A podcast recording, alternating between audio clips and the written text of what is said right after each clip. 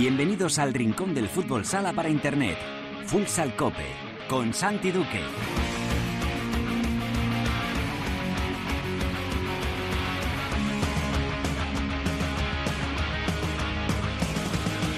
Hola, ¿qué tal? Bienvenidos a Futsal Cope, la casa del fútbol sala en cope.es.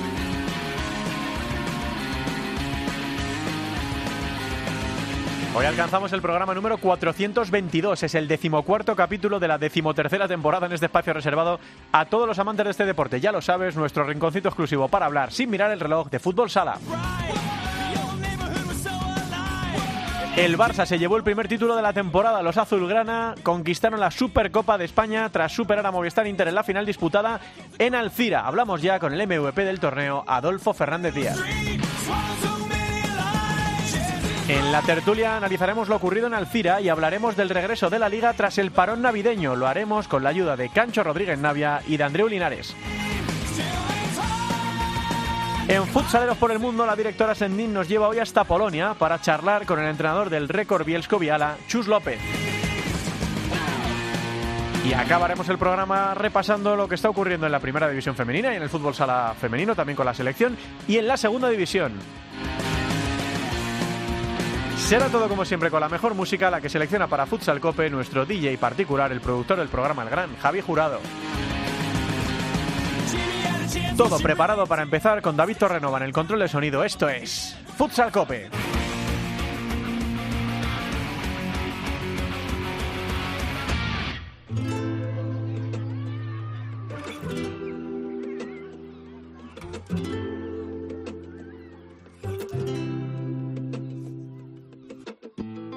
Ayer noche tuve un sueño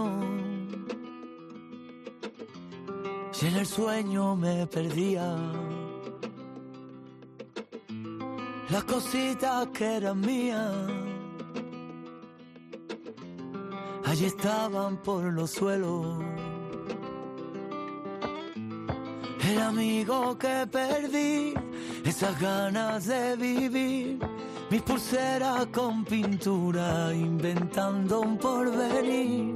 Mi nombre desde el balcón. Hoy nos va a acompañar Manu Carrasco en este programa número 422, después de que con su disco Corazón y Flecha haya alcanzado el disco de platino en España por al menos 40.000 unidades vendidas. ¿eh? Que hoy, en día hay que vender 40.000 unidades. Con todo lo que hay de piratería y con todos los rollos, tiene muchísimo mérito. Así que escuchamos este tema de Manuel Carrasco, de Corazón y Flecha, que se llama Ayer Noche para abrir el programa y para felicitar a un buen amigo de, de este programa, y a un buen amigo en general, que eh, está teniendo unos días eh, buenos, porque hace muy poquito se anunció su renovación por su club, por el Barça, y porque viene de ser el MVP de la Supercopa que eh, se llevó el Barcelona, el primer título de la temporada. El bicho de Santa Coloma, señores y señores, para abrir este Futsal Cope, Adolfo Fernández Díaz. Hola Adolfo, ¿qué tal? Muy buenas.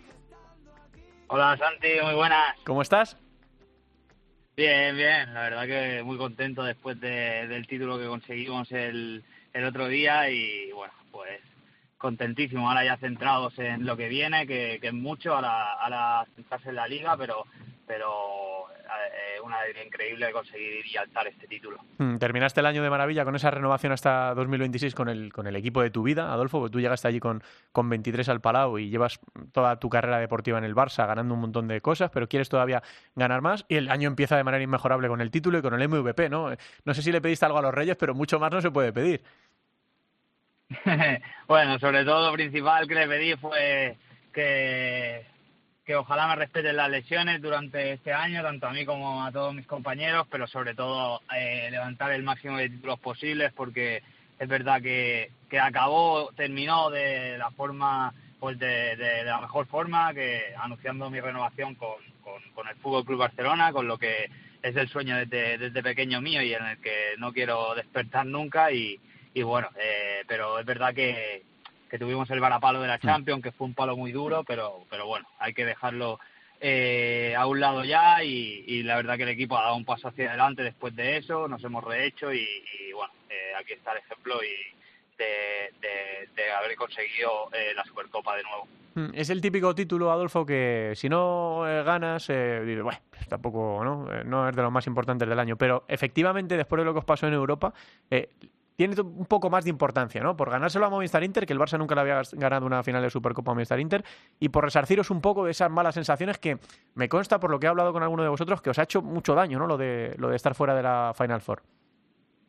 Sí, sí, está claro que tenía todavía muchísima más importancia de, la que a lo mejor a priori a principio de temporada eh, piensas que tiene la Supercopa. Eh, al final, igualmente es un título que para, para lo que llevamos en el pecho, lo que representamos es el mejor club del mundo y, representamos a una entidad muy grande y a mucha gente, y entonces eh, debemos pelear por, por, levantar cada título que juguemos y cada título es importante, está claro, pero es verdad que ahora tenía pues un extra, un añadido que es después del balapalo de la Champions, que como tú bien dices nos ha afectado muchísimo eh, mentalmente, eh, pues esto nos ha hecho la verdad que coger un poco más de confianza, volvernos a, a venir arriba un poco de ánimos, porque es ha sido la verdad que, muy jodido porque encima nos hemos ido de, Europa sin, sin haber perdido ni un partido, habiendo goleado casi, casi todos los partidos.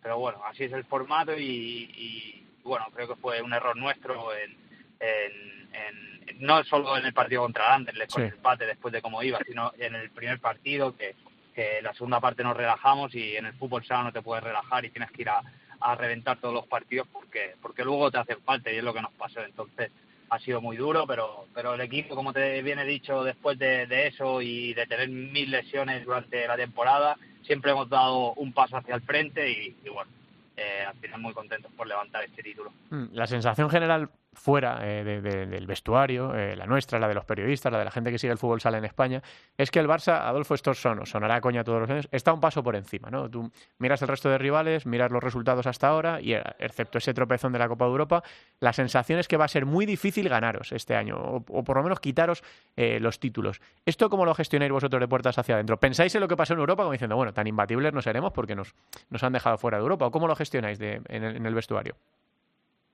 Eso es, supongo que evidentemente en ese, en ese sentido al final los pensamientos de cada jugador, por mucho que seamos un equipo, al final cada uno pues tiene su pensamiento. Es evidente pues que hay una plantilla espectacular, para mí la mejor del mundo, pero no te vale el nombre por nombre y el decir que eres la mejor plantilla del mundo si, si luego día día a día no estás ahí demostrándolo y lo demuestras en el 40 por 20, los 40 minutos, porque eh, se vio reflejado pues que eh, no, nos, no, no, no, nos, no, no fue suficiente para clasificarnos al objetivo número uno del club, que es estar en la, en la Final Four. Entonces, es algo que debemos tener los pies en el suelo. Está claro que es un plantillón y que si el equipo eh, se toma cada partido al 100%, es muy difícil o casi imposible, eh, siendo humilde, eh, diciéndolo desde la humildad, ganarnos. Pero hay que, hay que estar todos los partidos al 100% porque el fútbol sala está muy igualado, porque está evolucionando mucho, todos los equipos se han reforzado, está mejorando todo y, cualquier equipo te puede, te puede ganar. Hmm, déjame que te pregunte, Adolfo, por la polémica del fútbol sala de estas últimas semanas, el tema de la Copa de España. Ya sabes que está la gente muy encendida porque no haya todavía eh, sede. ¿A vosotros, a ti te, te, cabrea, te preocupa o verdaderamente no, no es una cosa en la que pierdan mucho tiempo? Bueno, a ver, está claro que, que, bonito y agradable no es, ya no hmm. solo para, para, para los jugadores, sino para el espectador. Creo que es la mayor fiesta de fútbol sala, eh, en la que se reúnen los ocho primeros equipos de la primera vuelta. Eh, es una fiesta para que el fútbol sala eh, siga creciendo, para que todo el mundo se divierta y es verdad que pues que la gente en, el fondo tiene que estar molesta y dolida. ¿Por qué? Porque al final tú tienes que saber cuándo puede jugar tu equipo, eh, tú tienes que saber qué día, qué día juega, eh, dónde es, eh, sacar vuelos, hoteles y es hmm. verdad que luego con el tiempo tan justo es una dificultad muy añadida y, evidentemente pues los precios subirán y para nosotros pues está claro que al final pues siempre gusta saber con tiempo quién te ha tocado la Copa de España y, todo esto, pero nada, nosotros al final somos profesionales de esto y, bueno, pues debemos seguir y, a, ver, a ver qué pasa. Y la última, Adolfo, ¿cómo te encuentras tú a título personal? Porque hemos hablado de la renovación de ese MVP en el torneo, pero tú ya llevas muchas temporadas en el fútbol sala y me imagino que cuando empieza un año tú dices, este año me encuentro bien o este año me duele aquí, ¿no? Porque, joder, en el deporte profesional lo dice siempre Rafa Nadal, ¿no? Dice, lo raro es que no te duela algo, porque al final nosotros que nos dedicamos a esto siempre tenemos algunos dolores. ¿Qué feeling tienes tú eh, contigo a nivel personal en esta temporada? Sí, sí que es verdad, es verdad lo que dice Rafa. Al final te acostumbras a jugar cada partido, cada entrenamiento.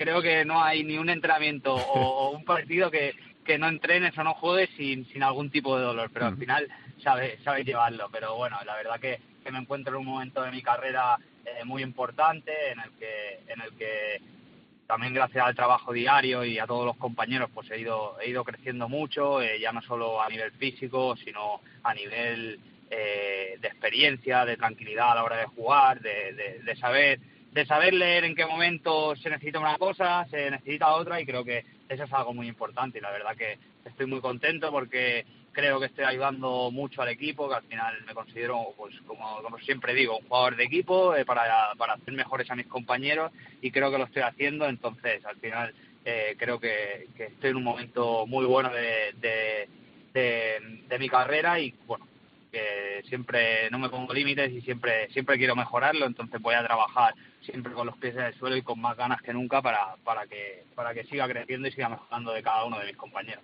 Adolfo, qué alegría saber que, que va bien, eh, verte desde fuera que sigue todo eh, fenomenal, esa renovación que sé que era una cosa que, a ti te hacía mucha ilusión, tener la, garantía de seguir en el club de, de, tu vida y seguir sumando títulos. Lo disfruto de manera distinta este año, pero lo sigo disfrutando eh, desde fuera. Un abrazo muy grande, Adolfo, que vaya muy bien.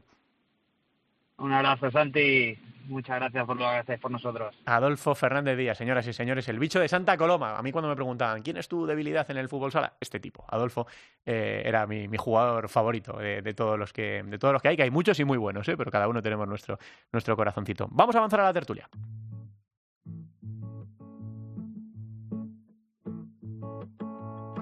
Bonito es verte, cariño mío. Qué bonito sueñas entre suspiros. Qué bonito amarte, sentir y besarte. Es tocar el cielo al respirarte. Qué bonito es verte, cariño mío. Qué bonito sueñas entre suspiros. Qué bonito amarte, sentir y besarte, amor. Eres un coquito mío. Seguimos escuchando los temas de Manu Carrasco con este corazón y flecha que ha sido platino eh, y cuarta semana en el número uno de los top 100 álbumes en España. Los temas de Manu Carrasco que nos acompañan hoy en este primer programa del año 2023, el 422 desde que nos dio la ventolera aquel 15 de marzo de 2011 y arrancamos esta aventura de Futsal Cope. Bueno, vamos a entrar en territorio de tertulia con dos amigos del programa, con dos personas que saben muchísimo de fútbol sala, eh, con dos que tienen estrellas en el pecho. Cancho Rodríguez Navia. Hola, Canchito, ¿qué tal? Muy buenas. Buenas tardes, Santi. Eh, Encantado otra vez de estar aquí. Feliz año a todos. Igualmente, Cancho. Ha pasado el año, yo te sigo echando de menos ahí en, nuestra mampara, ¿eh?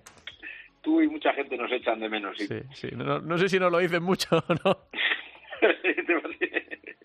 Alguno que no nos lo dice, yo creo que también, ¿no? Porque la verdad es que la sensación, sí, la sensación que yo tengo, me pregunta mucha gente aquí en la radio, ¿no? Que eh, como que el fútbol sala ha desaparecido un poco. Sí, exacto. Y cuesta, Creo que esa sensación la tenemos muchos, ¿no? Porque, porque te cuesta ahora un poco seguir un poco la liga, ¿no? Si no estás muy metido en ello, pues esas retransmisiones que hacíamos, lógicamente no solo hablábamos del partido, ¿no? Sino hablábamos de la situación de la jornada, de un poco los eventos que iba a haber, las, eh, las Champions, las Copas, es decir, yo creo que eso ayudaba mucho al espectador, pero bueno, son malos tiempos. Sí, estamos viviendo una época complicada en general. Yo creo que para la gente que no era pro LNFS, eh, bueno, yo estoy viendo muchos tweets últimamente de gente que echa de menos a la LNFS y que lo que hacía antes era tirar piedras a la LNFS. Así que bueno, al final eh, yo creo que no que la gente que estaba ahí haciéndolo no era, no era tan mala, que eso funcionaba a las mil maravillas, como yo creo que se ha ido demostrando con el tiempo, y que la federación entró como un elefante en una cacharrería y ha, dejado al fútbol sala herido de muerte. Vamos a ver si eh, está peleando Javier Lozano con todo para la profesionalización y a ver si eso se puede conseguir para que el, el fútbol sala vuelva está en la UCI ahora mismo y vuelva, vuelva a salir de, del atolladero. Está por ahí también Andreu Linares. Eh, hola Andreu, ¿qué tal? Muy buenas. Hola Santi, buenas tardes. Hola Cancho, un abrazo. Hola Andreu. ¿Cómo estás, Andreu? Quiero preguntarle una cosa, Andreu. A ver, a ver. Voy a preguntarle una cosa. A ver, dale, dale. No, no, quiero saber que estos días, y supongo Santi lo habrá visto, ha circulado mucho en las redes ese famoso partido del Barça en aquella intercontinental con, con aquella historia con los con el dibúfalo para no jugar contra los brasileños. ¿Estabas tú ahí o no estabas? sí, sí, estaba, estaba yo presente. vale. Sí, ese partido, ese partido, ese partido no lo disputé, no estuve convocado, no lo jugué, pero sí que formaba parte de esa expedición y al final luego sí que jugamos la final contra Intel Ulbra, que la perdimos y está aquel típico marcaje que dice hombre a hombre durante todo el partido a Manuel Tobías. Sí, sí, a, un cualquiera, ¿eh? a Manuel Tobías, se, dice, se dice así pronto. Eh, ¿Tienes esa sensación también, André, un poco de que, de que estamos un poco heridos de, de muerte ahora? Sí, totalmente al final, como Cancho bien decía, es muy, muy difícil ahora poder tener un seguimiento o saber cuándo cuándo se va a disputar un partido. Es verdad que todo esto de la Copa, no sé si ahora eh, profundizaremos en este tema, pero es verdad que nuestro deporte requiere de mucha más repercusión. Anteriormente sabíamos cuándo se iban a disputar los partidos, teníamos muchísima comunicación, estábamos muy pendientes, muy al tanto de, de todo, de la capacidad organizativa que tenía la liga para poder saber cuándo se disputaba según qué torneo, qué, qué, qué evento, y ahora mismo pues hay un silencio que no, que no es prudente. Mm. Bueno, vamos a ver si esto poco a poco lo conseguimos remontar entre todos, porque el deporte sigue siendo tan bonito como ha sido siempre, eh, con normas que se pueden cambiar o no, que podemos debatir o no, pero este deporte es espectacular, lo es siguiéndolo a través de los medios, lo es sobre todo, yo diría, en el pabellón, en, en directo, eh, y bueno, yo creo que es una época para que hagamos una reflexión entre todos de cómo se le puede ayudar para levantar otra vez eh, un fútbol sala que no sé si coincidencia o no, pero que desde que entró la Real Federación Española de Fútbol, eh, yo creo que ha ido cada temporada perdiendo un poquito y que ahora estamos en una situación verdaderamente complicada. Bueno, vamos a hablar de la Supercopa, eh, de ese torneo que se disputó este pasado fin de semana en, en Alcira que nos dejó unas semifinales en las que el Barça arrolló al Pozo Murcia Costa Cálida. En la primera mitad creo que ya el descanso iba ganando 0-5 el conjunto azulgrana. Luego el Pozo lo intentó solucionar eh, a través del portero jugador, pero no pudo, se quedó ahí a, mitad. 2 a 7 para el Barça en la segunda semi. En la primera semifinal, partido muy, muy disputado entre Movistar Inter y Bishoker Mantequera, que al final se fue a los penaltis. Lo terminó sacando adelante el equipo de, de Pato y luego en la final pues victoria para el Barça por 3 a 5, alzándose con su cuarta Supercopa. ¿Qué eh, visión general, Cancho, haces de, esta Supercopa disputada el pasado fin de semana? Sorprendente los dos partidos, ¿no? Porque el primero, por esa igualdad que tú bien comentas, ¿no? Por ese Humantequera que es un auténtico animador, ¿no? Es un equipo divertido de, de ver, fíjate que remonta cuatro veces a ni más ni menos que a un Inter que venía muy reforzado, ¿no? Ya con sus fichajes, con Rubi Lemos y con Fitz, son dos fichajes además de, de, muchísimo nivel, y un Humantequera que, que ya se ha colado en la Copa de, de España, aunque no sepamos dónde se va a jugar, pero se ha colado, y, y, y, parecía un poco que era el, el un poco como el, canto del cisne, ¿no? Que había dado el esfuerzo, pues no, ha llegado a, a, esa semifinal contra contra Inter, da la cara, y incluso por los penaltis, porque si no hubiéramos estado hablando de otra de otra proeza del, equipo de, de, ¿no? Y en cuanto a la otra, decía que eran sorpresas los dos partidos, este primero por la igualdad y el otro por la desigualdad que hubo, ¿no? Porque con ese 0-5 parcial que hizo el equipo de Jesús Velasco en tan pocos minutos, ¿no? Y sobre todo esa sensación de, de, de, impotencia por parte de, del Pozo, tanto de los jugadores como desde el banquillo, pues bueno, para mí fue una sorpresa tan grande la primera como la segunda. Andreu, ¿tú cómo lo viste?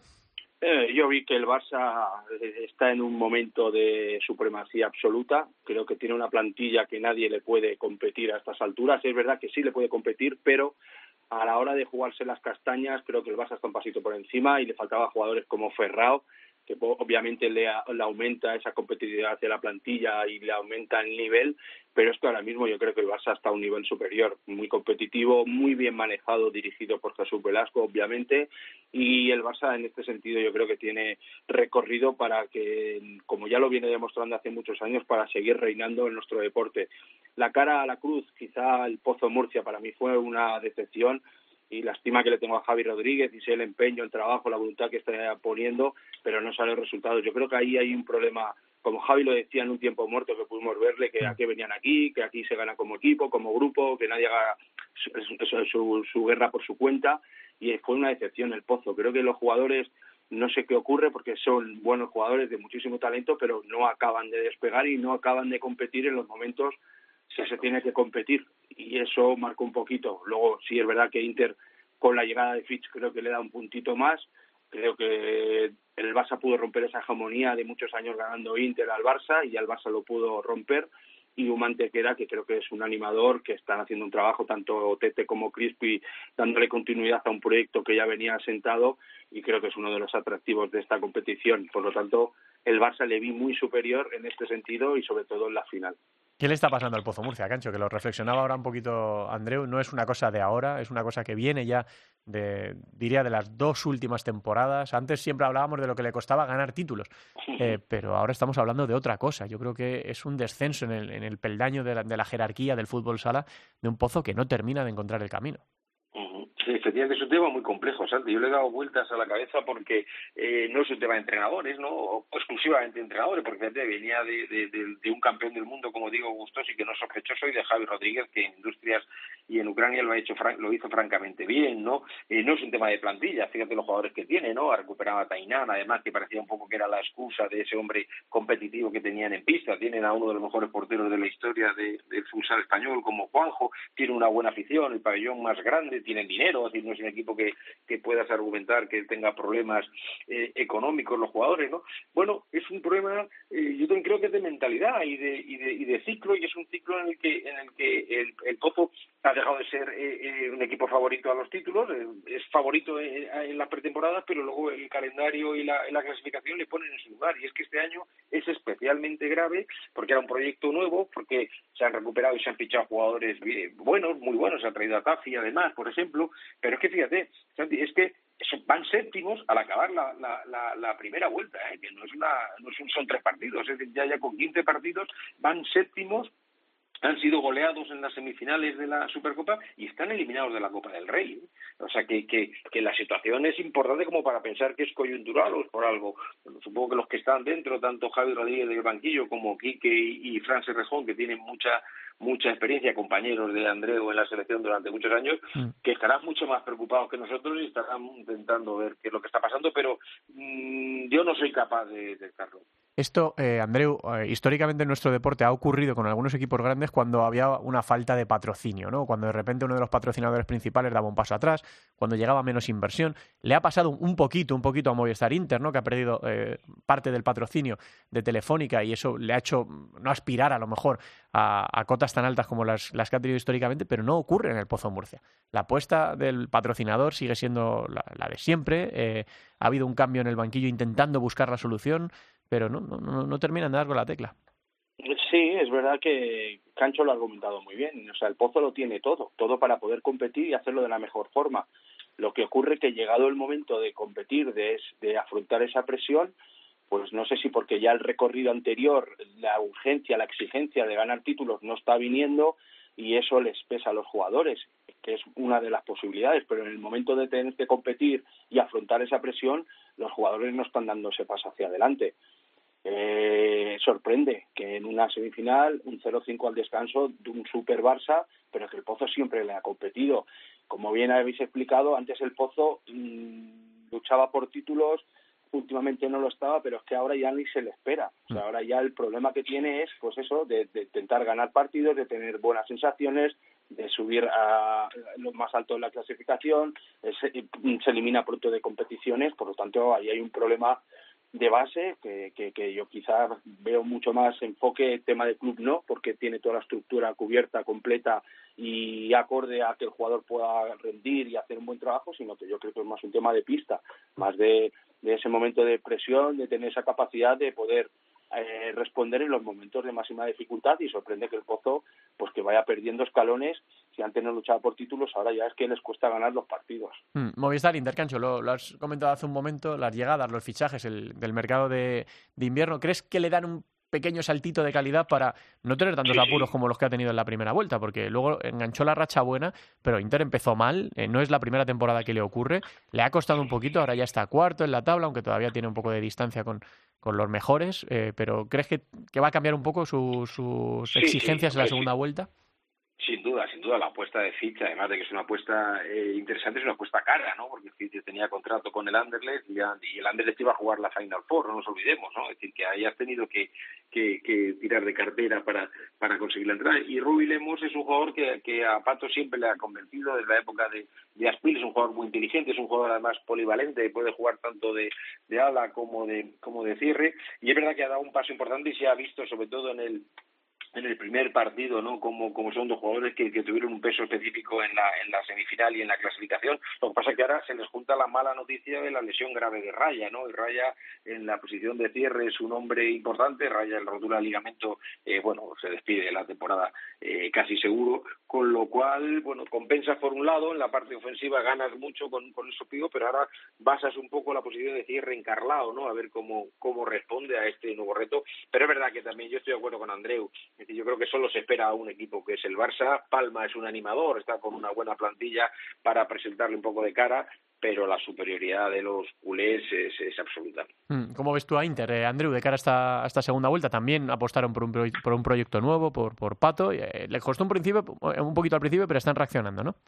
Sí, yo le veo en líneas ascendentes. Es verdad que la incorporación de Fitz va a marcar muchísimas diferencias porque el gol se tiene o no se tiene y este chico lo tiene y este en, nuestro deporte sabemos lo difícil que es conseguir que la pelotita entre y este chico lo va a hacer yo creo que a Pato le hacía falta tiempo, tiempo a, desarrollar su trabajo y el tiempo le está dando la razón. O sea, todos conocemos a Pato, su metodología, eh, sus fundamentos y creo que con el tiempo pues está viendo que los jugadores van asimilando lo que Pato quiere, y eso ha requerido de un tiempo y creo que está en línea ascendente completamente. Bueno, eso es lo que pasó en la Supercopa, la victoria del Barça, como decía Andreu, es la primera vez que le ganan en una final de Supercopa a Movistar Inter, el Barça que, bueno, más allá del tropiezo de europeo, que fue duro, ¿eh? y que me consta, eh, por la amistad que tengo con varios futbolistas de, ese vestuario eh, y por la gente que lleva el Barça, que todavía les, les escuece, que, es un tropezón que ha hecho daño y que ese título de la Supercopa sirve un poquito como, como bálsamo, eh, pero si ya el Barça Andreu estaba obligado a, ganarlo todo, con la, eliminación de la Copa de Europa, es que casi no, no, deja margen a, nada, ¿no? Que en ese club eh, lo, lo, que huele a Europa intercontinental es ser prioritario. Es decir, obviamente no renuncian a las competiciones eh, domésticas, pero el objetivo del Barça es, es, su grandeza, es, reinar en Europa, ser el mejor equipo de Europa. Y lo tenían muy de cara. Y al final ese exceso de confianza que te demuestra que muchas veces los partidos hay que afrontarlos desde el primer momento y el primer partido siempre es el más eh, importante. Y no sé, creo que se dejaron un poquito llevar y cuando se dieron cuenta de que la cosa se complicaba, pues ahí ya les costó. Y obviamente fue un desliz grande porque eh, defendían título, el máximo aspirante a poder reeditar ese título y fue, fue un palo grande. A partir de aquí, no me cae duda que aquí en, a nivel nacional es el que mejor plantilla tiene, más compensada, con buena dirección y me consta de que pueden ser los favoritos a todos los dos títulos que quedan pendientes. Bueno, el tema de la Copa de España de fútbol sala. Eh, la Copa de España de fútbol sala prevista del 9 al 12 de febrero, que es eh, una fecha más temprana que otras temporadas, que normalmente siempre íbamos hacia, hacia el mes de marzo. Está prevista así en el calendario desde el principio. Eh, una Copa de España que ya sé que esto suena un poco a, que, pasó hace muchos años, pero no, es verdad. Una Copa de España que normalmente eh, se disputaba en marzo y era anunciada en octubre. Yo siempre me acuerdo con Javi Jurado, con Teresa, con Alba, de estar especulando el destino. En octubre se solía hacer oficial eh, dónde iba a ser la sede, mm, por una razón muy sencilla, para que la gente pudiese organizarse. Los equipos, la estructura y las aficiones, que al final son la madre del cordero. Eh, bueno, pues las aficiones tenían que reservar sus hoteles, sus pisos en Airbnb, sus viajes y con toda la ilusión del mundo en la competición sin duda más bonita del año, una competición que se copiaba, que venía a estudiarse su modelo, pero no, no solo de clubes de fútbol sala, de, ligas de fútbol sala de otros países, de otro tipo de deportes. Estudiaban el formato de la Copa de España de fútbol sala. Bueno, pues todo eso, que como digo parece que fue hace mucho eh, y no ha pasado tanto tiempo de ver el Palacio de los Deportes de la calle Goya lleno hasta la bandera eh, con un partido de fútbol sala, pues eso que parece la prehistoria y que fue hace poco, ahora mismo es un sueño, es una quimera porque la Real Federación Española de Fútbol, eh, a menos de 30 días de la disputa del torneo, todavía no ha anunciado cuál será la sede de la Copa de España. Esto eh, afecta a los equipos, por supuesto. Eh, hemos escuchado en los últimos días y se ha hecho viral esa queja de David Ramos, del entrenador de Viñalbal y Valdepeñas, con más razón que un santo. Y por supuesto tiene de uñas a los aficionados que ya vienen de ser maltratados en las últimas temporadas. Eh, yo es que no sé ni qué decir. Que casi, casi que digáis lo que queráis, que cancho, Andreu, de esto. Sí, sí, sí. Yo un poco por, por porque he participado en algunas de ellas como organizador. Bueno, tú dices que parece que fue hace un montón. Es decir, no solamente en octubre se, se anunciaban las, las copas, desde la última, la de Málaga, la última, la que la Liga la iba a organizar. Con un año, cancho, sí, sí. Se apuntaron, se dijo al terminar la de Valencia. fíjate la, la previsión. Primero, eso es uno. Segundo, el sorteo el sorteo, que también ya en sí era un evento, era una, una puesta en escena de la ciudad, de, la, de las instalaciones, en los clubes se veían ahí, se hacía en diciembre. Con lo cual, eh, ya desde diciembre las aficiones saben cuándo van a, jugar y contra quién para, para organizarse, ¿no? Tú decías, David Ramos ha estado soberbio en ese, en ese día, ese monólogo, ¿no? Que se marcó el otro día hablando, y además, y además valiente, ¿no? Dijo, a mí cuando, cuando pierdo me dan palos, es decir, cuando la gente lo está haciendo mal en otro sitio, que asuma también las, las responsabilidades, ¿no? Pero no solo David Ramos, el Luis Palencia, el presidente, el otro día puso un tuit muy irónico de, de su cabalgata, en la que los niños le pedían que dijera dónde, dónde iba a ser la copa, ¿no? Creo que, que, que tirado con más razón que ninguno, ¿no? Porque tirado además se encuentra con el problema de que los aficionados de Palma tienen que venir desde la isla, o sea que tienen que hacer un, viaje en avión y eso hay, hay, hay que hay que solicitarlo con tiempo para que sea económico y los hoteles, ¿no? Bueno, yo creo que, que quitando ese, ese tinte que nos pueden achacar de que siempre estamos defendiendo a unos y atacando a otros, que, puede ser que sea verdad, quitando esa parte, siendo objetivo, es una chapuza. Esto es una chapuza, es una falta de respeto al fútbol sala, es una falta de respeto al aficionado, es una falta de respeto a la competición.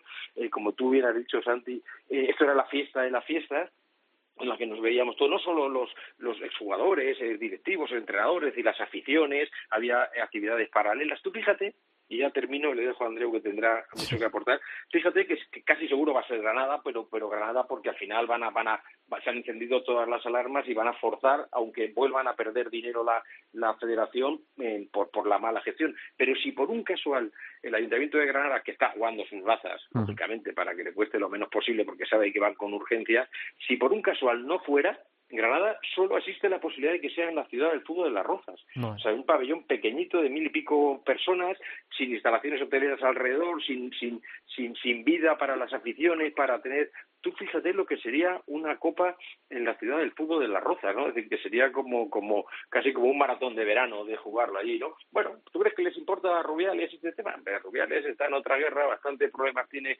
judiciales y, sociales como para, para preocuparse por el fundito y los que están, pues tampoco a lo mejor tienen esa personalidad para, para dar un puñetazo en la mesa y decir, y decir, oye, esto hay que solucionarlo porque este es mi trabajo y este es mi deporte. Andreu.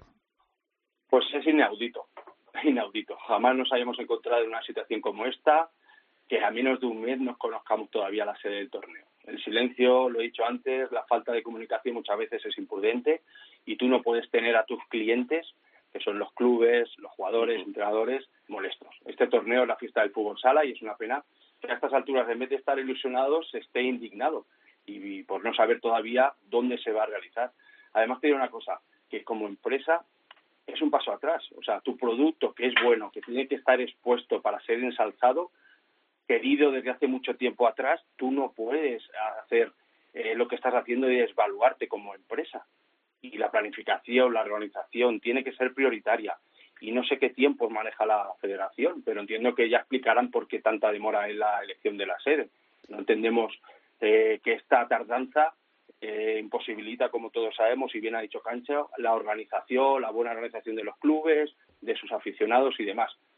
Yo tuve la suerte, Santi, Cancho, lo sabéis, de trabajar con la Liga en muchas mm. de las ediciones de la Copa como responsable de desarrollo de la competición y la capacidad organizativa que había era de altura. En esa Copa había un día donde se anunciaba ya la sede de la ciudad de la siguiente Copa, del siguiente evento, y eso era trabajo, eso era capacidad, eso era organización y recuerdo las copas de, de, la Fonteta en Valencia, que estuve presente, de mm. Within Center en Madrid. O sea, Andreu, eh, Andreu, acuérdate el lío del ticketing que teníais, teníais el plano del, del Palacio y los Deportes y de, y de la Fonteta. Todo. Asiento por asiento, para por zona. Eso es un trabajo enorme. La gente no sabe lo que es ese trabajo. No, yo creo que ahora sí que lo sabe, Gancho. Ahora sí que lo sabe. Se está dando cuenta ahora, ¿no? Claro, sí que lo saben. antes salía todo tan fácil salía todo tan fácil que la gente diría, oh, esto tampoco será tan difícil organizar, pero ahora... Es que, yo he estado es que yo he estado presente en muchas ediciones de la Copa y sé el trabajo. Y vuelvo a repetir, un año antes o en la misma Copa anterior ya se anunciaba la sede de la ciudad de la siguiente Copa y tú tenías ese año para trabajar. Y como bien ha dicho Cancho, tú en diciembre, tú organizabas ya el acto de presentación, le dabas una categoría a la ciudad, le dabas ya un protagonismo a esa ciudad, eh, se hacía un evento donde acudían capitanes, presidentes, donde ya se le daba un, la fiesta del fútbol sala, lo que todos hemos amado, que nos hemos ido a esa copa, a pasar unos días, que disfrutabas del ambiente, de la compañía. O sea, tú ya le dabas un valor a esa competición. Para mí era, quitando lo personal, el mejor fin de semana del año. De verdad, ¿eh? era el mejor fin de semana del año. Mejor que el de las Maldivas, ¿no, Santi? Casi como el de las Maldivas. Casi, casi, sí. y sorprende que la federación a estas alturas pues desvalúen producto suyo que es bueno y que tenga todo el mundo indignado a entrenadores, a jugadores, a presidentes y que, no sé, explicarán por qué el motivo de esta no, van a explicar nada. No creo. no van a explicar nada. Y yo, yo. sé, o entiendo que, que, seguro que hay gente ahí que lo está pasando muy mal. Eh, y pienso en Paco Sedano, Luis Amado, gente que creo que lo estará pasando muy mal, porque ellos han vivido la Copa como era. Eh, y, están viendo lo que ha quedado ahora y el cabreo y el disgusto justamente en el año que menos necesitaba el fútbol sala todo esto, porque verdaderamente necesitábamos un eventazo, un sitio fabuloso, un, eh, un poco resarcirnos ¿no? de, todo lo que estamos eh, tragando últimamente con el futsal.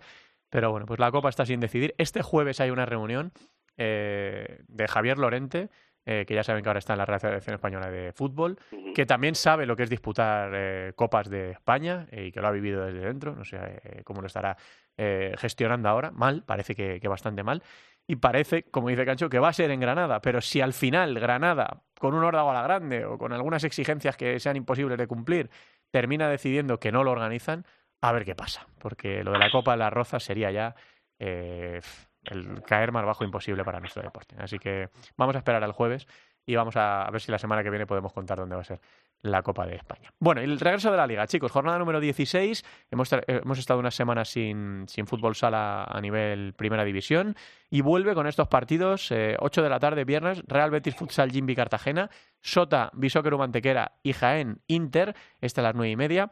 Para el sábado a las 5, Barça Industrias. A las 6, El Pozo Murcia, Rivera Navarra. 6 y cuarto, Viñalbal y Levante. 7, Noya, Córdoba. Y a las 8, Mallorca, Palma, Futsal, Quesos, Hidalgo, Manzanares. Hay, Cancho, Andreu, muy buenos partidos este, este fin de semana.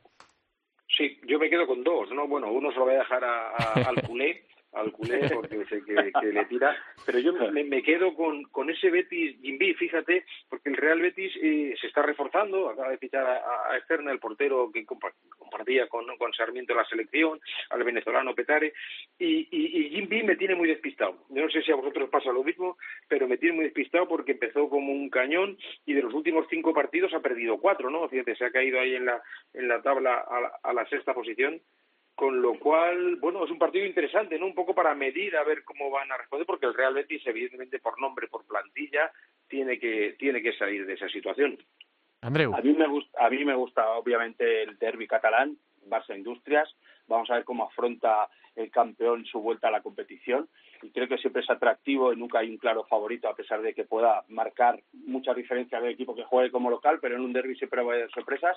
Luego me va a sorprender muchísimo la reacción que pueda tener el Pozo Murcia ante ese de, esa, es, esa decepción en, la Supercopa, ante un equipo que, que viene emergente, que viene jugando bastante bien como es Rivera Navarra y luego sobre todo pues pues ver cómo, cómo Jaén con Inter pues pues qué solución le da Inter a esa baja de raya y esa, esas nuevas incorporaciones a ver cómo rinde después de una buena Supercopa. Bueno, pues no sé si, si os queda algo por decir, algo que tuvieseis en, mente. Eh, si no, le ponemos el cierre aquí a esta tertulia de Futsal Cope, que eh, siento el tono, siento el tono, porque yo estoy igual de cabreado que todo el mundo y, un poco depre con todo lo que está pasando en el fútbol sala, pero yo creo que es lo que hay. Es que tampoco podemos eh, colgar adornos a, una situación que es muy dura y muy lamentable. Yo creo que este es un año trascendental por muchos motivos, ¿no? Porque acaba el contrato de televisión, porque porque existe la posibilidad cada vez más cercana de que se profesionalice por una vez el deporte y el Consejo Superior de Deportes pues reconozca a la liga como entidad eh, organizadora del fútbol profesional, la profesional. Entonces es un año importante y muchas veces bueno pues hay que tocar fondo para para luego empezar a, reiniciarse. Y yo, pues bueno, como siempre he sido positivo y lo sabe Andreu de nuestros partidos de, de la selección, pues pues creo que es un año en el que, que estamos en el peor momento de la historia de fútbol sala, por lo menos desde que si existe la Liga Nacional desde el 89, pero soy optimista cara a esa profesionalización y volver otra vez a dirigir esto como, como debería ser. Pues me quedo con eso. Andreu, lo que quiera decir para terminar. Eh, sí, que los cambios tienen que ser a, mejor y en este caso no ha ocurrido así y ha habido un retroceso, ha habido una desinformación que sobre todo eso es lo que acusamos los que siempre hemos estado en este deporte, la falta de comunicación, muchas veces ese silencio hace que muera nuestro deporte. Queremos gente capacitada, gente que pueda tener voz y que no pueda estar eh, dirigida por, por, por, otras puertas giratorias o hasta que puedas dar tu opinión tienen que pasar por, por 200.000 puertas, sino que gente implicada con nuestro deporte que pueda eh, tener voz y voto y que sobre todo volver a lo que a lo que conocíamos antes eh, yo tengo siempre un, detalle mi hijo muchas veces me preguntan papá, ¿y quién es este jugador y quién es el otro? Y mira, que intentamos seguirlo. Y esto antes no ocurría. O sea, tú mm. conocías al Vicentín de turno, al Pablo Roberto de turno, al Quique, al Joan, a Javi Rodríguez, al Daniel, y hoy en día pues esto no está ocurriendo y es una pena. Y eso indica que hay desinformación, no hay cobertura necesaria, no hay preocupación y nos alarma mucho a los que hemos vivido mucho en este deporte. Os lo agradezco mucho, chicos, este ratito para empezar el año en Futsal Copy. Como dice Cancho, ojalá vengan tiempos mejores. Un abrazo muy grande a los dos. Un abrazo a los dos. Bueno, yo sí, recuerdo eso, ¿no? Recuerdo cuando entró la federación en el fútbol sala y empezó a, bueno, a intentar quitarle competencias a la Liga Nacional de Fútbol Sala. Recuerdo pensar, entiendo que el órgano competente cuide del deporte que le toca cuidar, eh, pero ¿por qué están entrando de esta manera? ¿Por qué están haciendo esto de esta manera? ¿Por qué eh, una competición que funcionaba bien, con, las quejas de todo el mundo, porque nada es perfecto, ¿por qué entran para hacer esto? y en un rinconcito de mi cerebro pensé, ojalá sea para hacerlo mejor. Ojalá sea para hacerlo mejor. Eh, pero no podía imaginar ni en la perspectiva más terrible que el fútbol sala unos años después estuviera como está ahora. Vamos a viajar por el mundo.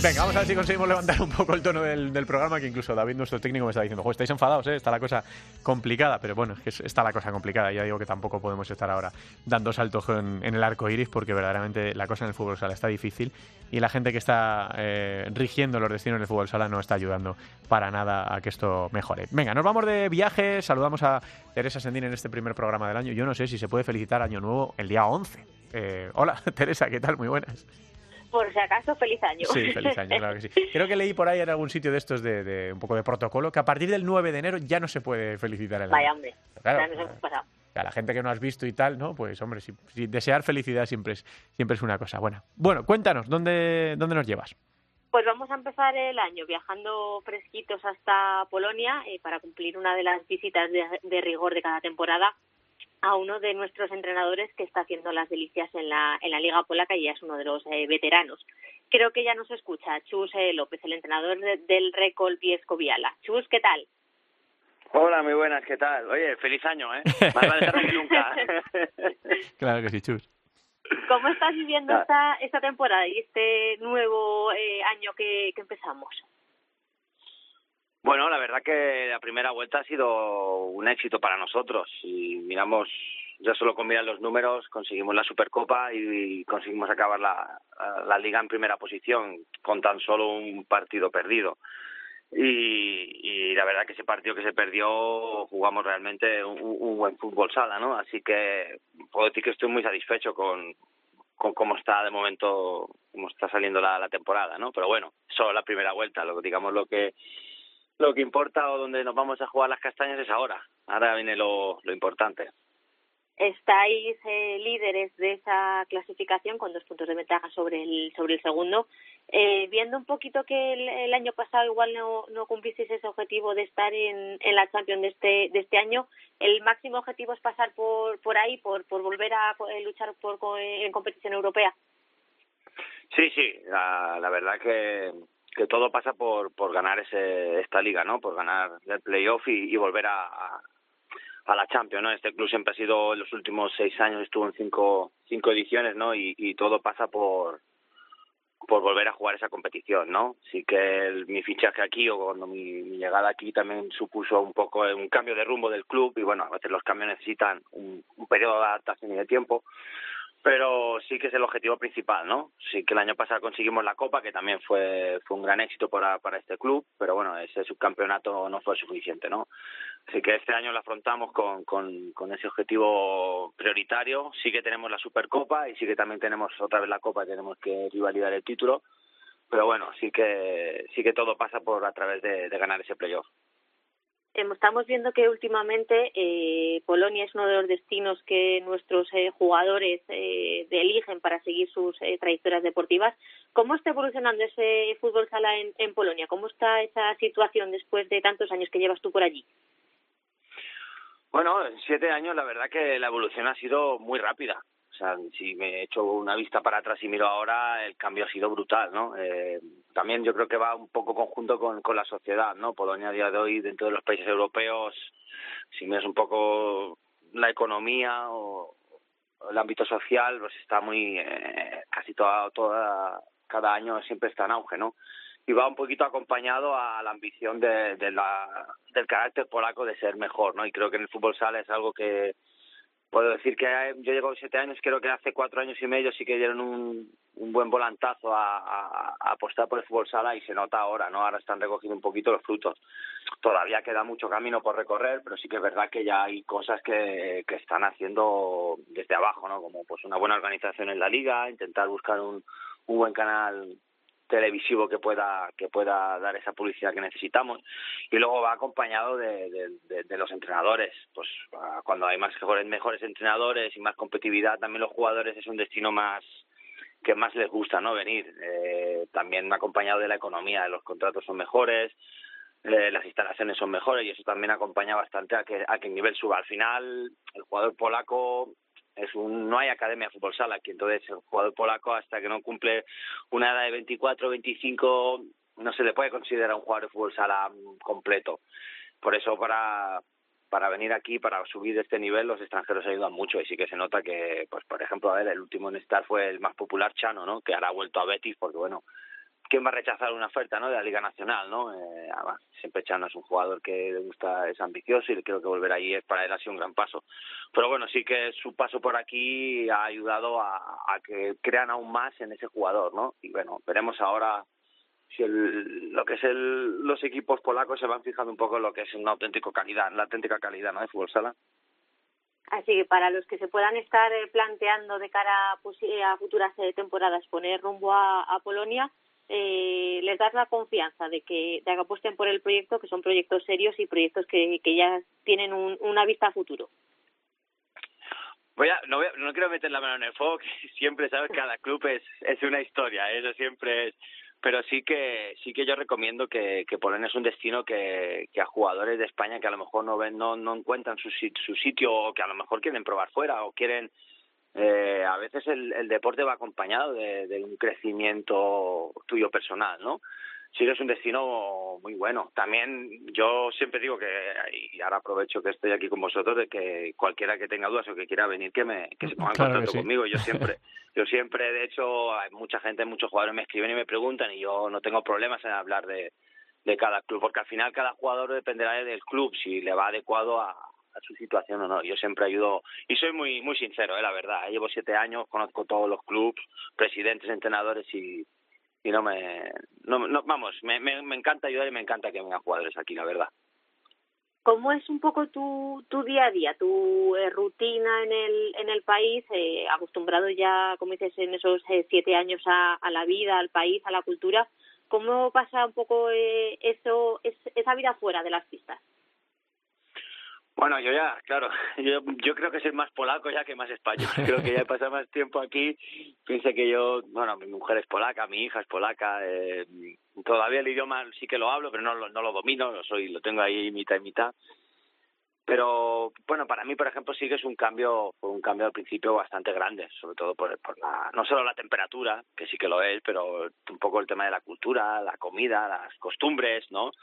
Pero en siete años, por ejemplo, es un país que, que, ha evolucionado, ha crecido tanto, ha crecido tan rápido y está todo tan...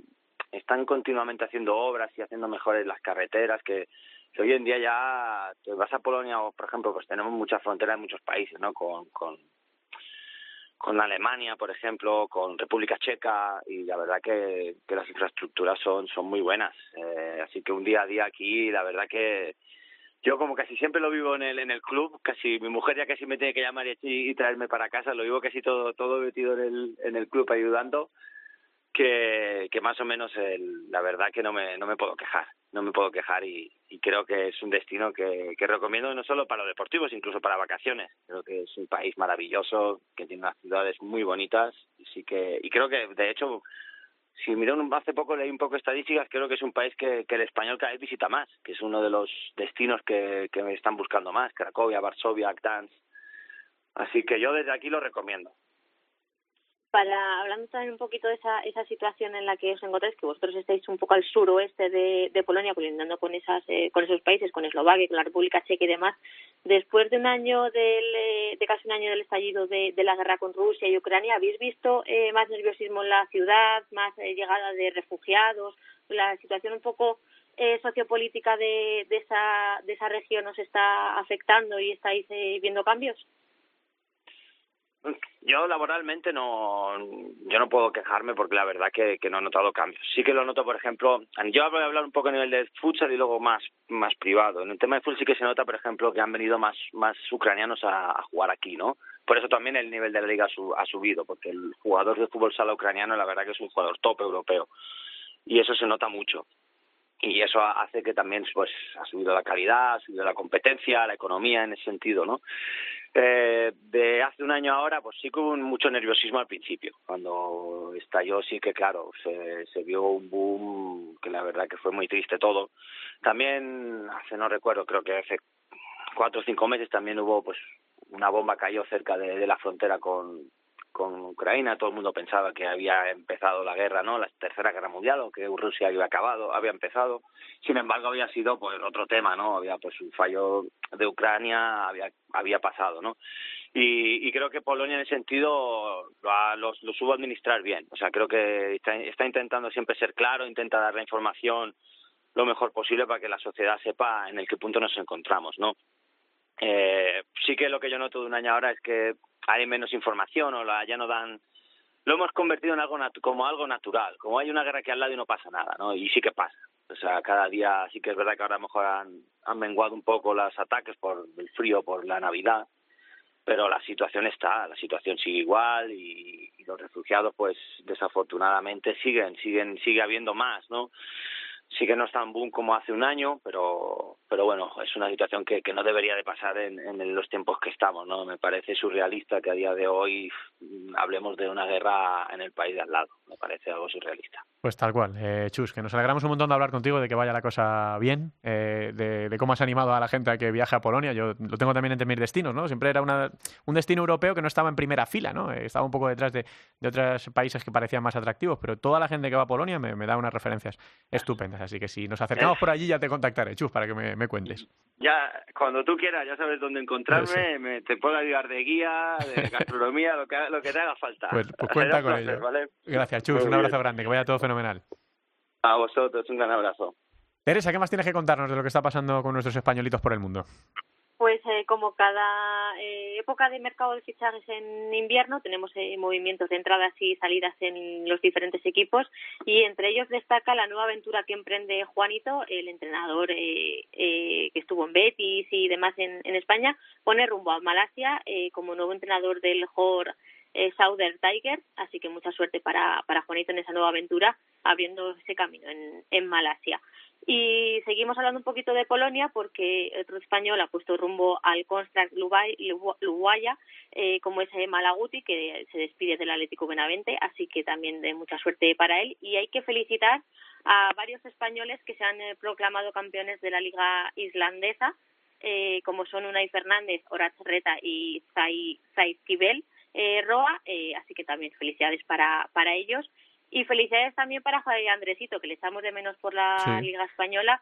Puso rumbo a Japón en esa nueva aventura eh, internacional y ha sido campeón de la fase regular con su equipo. Así que esperemos que lo puedan eh, redondear en esa fase final y levantar un título también en, en tierras japonesas. Bueno, pues todo eso y y todo lo que nos queda por viajar este año para visitar a muchos amigos que tenemos por ahí, a otros que estamos por conocer y que, y que estamos deseando visitarles también en, este, en esta nueva temporada 2023. Gracias, Teresa, un beso. Un beso, hasta luego. Avanzamos.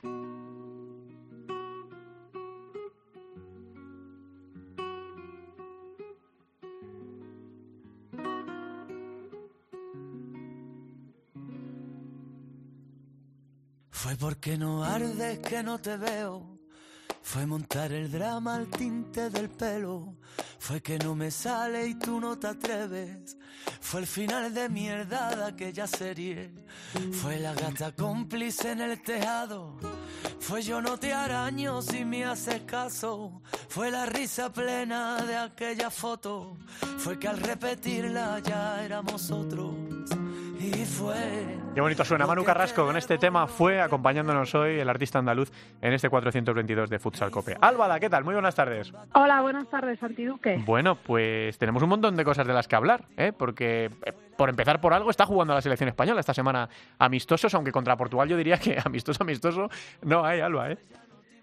Bueno, siempre decimos lo mismo, ¿no? Que es cierto que contra Portugal es muy fácil organizar eh, partidos amistosos, además en esa preparación de la Eurocopa que va a ser en marzo y, y amistoso poco porque además es nuestro rival directo, por lo tanto es bueno que haya estos enfrentamientos para preparar una competición tan importante como, como la Eurocopa. Ayer conseguimos remontar, porque íbamos perdiendo 0-2, se puso Portugal, conseguimos, ganar 3-2, veremos a ver qué pasa hoy, pero lo cierto es que, eh, bueno, las sensaciones están siendo buenas, pero contra Portugal nunca se sabe y siempre las victorias cuando conseguimos ganar eh, son por la mínima. Entonces eh, se sacan buenas lecturas para preparar la Eurocopa también conoces más a un rival directo con el que probablemente te enfrentes en una posible hipotética o esperada final.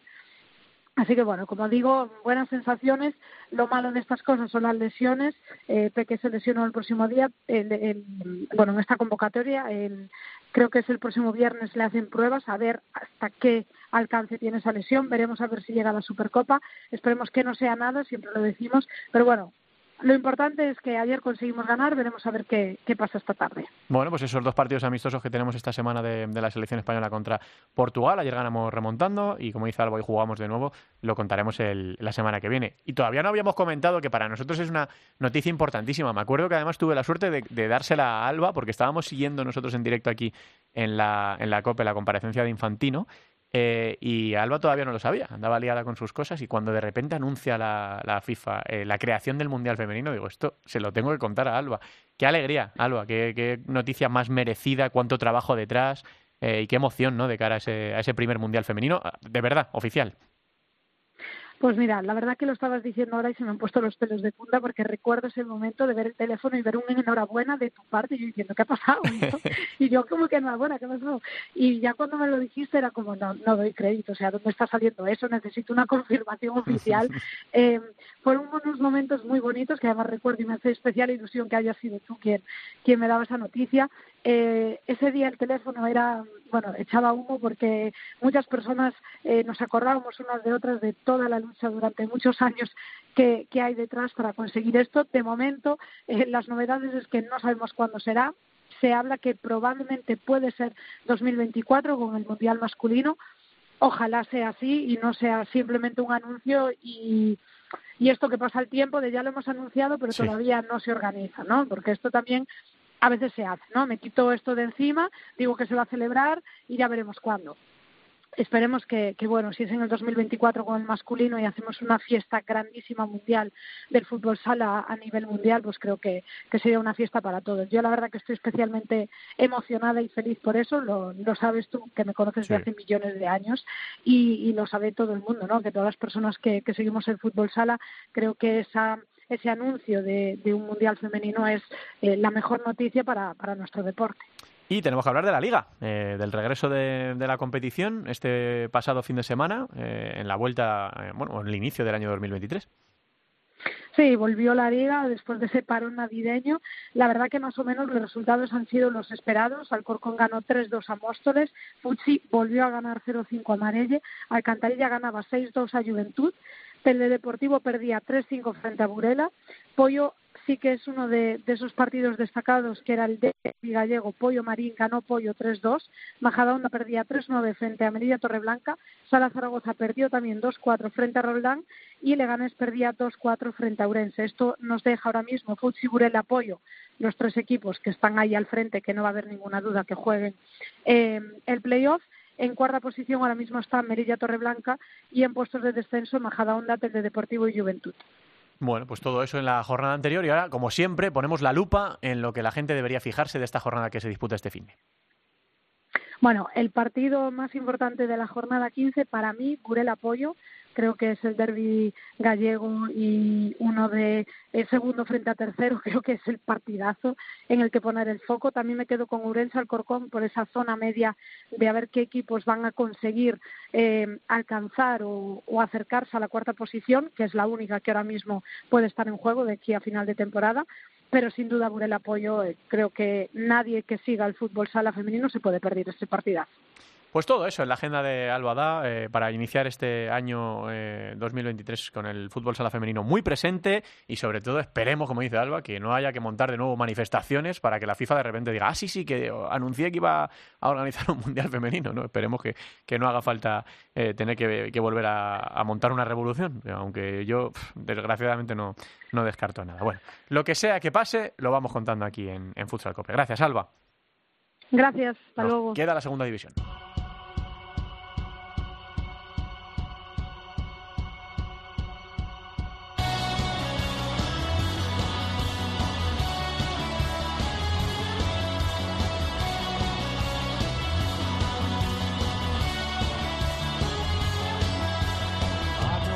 Una segunda división que disputa su primera jornada este fin de semana. Será la jornada número 15 con estos partidos. 4 de la tarde, Barça Athletic, El Valle y Leganés o Parrulo Ferrol. 4 y media, Burela Gran Canaria.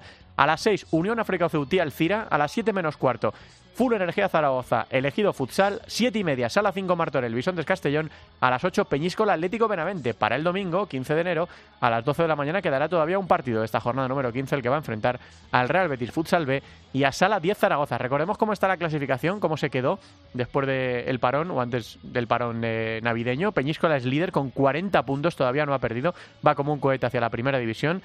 En puestos de playoff, Oparrulo Ferrol es segundo con 30, Alcira es tercero con 29, Burela es cuarto con 28 y Sala 10 Zaragoza es quinto con 22. Elegido Futsal está ya a las puertas, sexto con también 22 y por abajo el Real Betis Futsal B marca la salvación, decimotercero con 13 y en descenso ahora mismo estarían El Valle, decimocuarto con 11, Atlético Benavente, eh, decimoquinto con 8 y Gran Canaria, que es colista pero que consiguió por fin su primera victoria con cuatro puntos.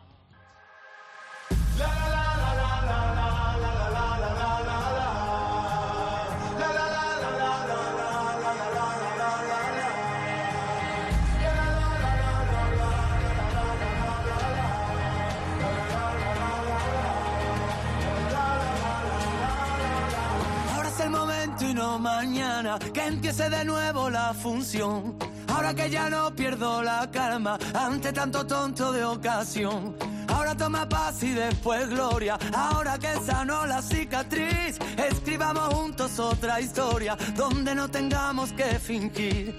Ahora que encontré en el Pues hasta aquí, señoras y señores, este regreso de Futsal Cope a los podcasts, a la antena de la cadena Cope. Eh, este 422 que esperemos que venga con mucho más detrás y sobre todo con vosotros al otro lado. Ha estado David Torrenova, no solo de técnico, sino también de productor. Un abrazo y un beso enorme a Javi Jurado que está criando al pequeño Bruno en estas primeras semanas de vida. Y gracias a todos por estar ahí al otro lado. Nos escuchamos el miércoles que viene. Un abrazo.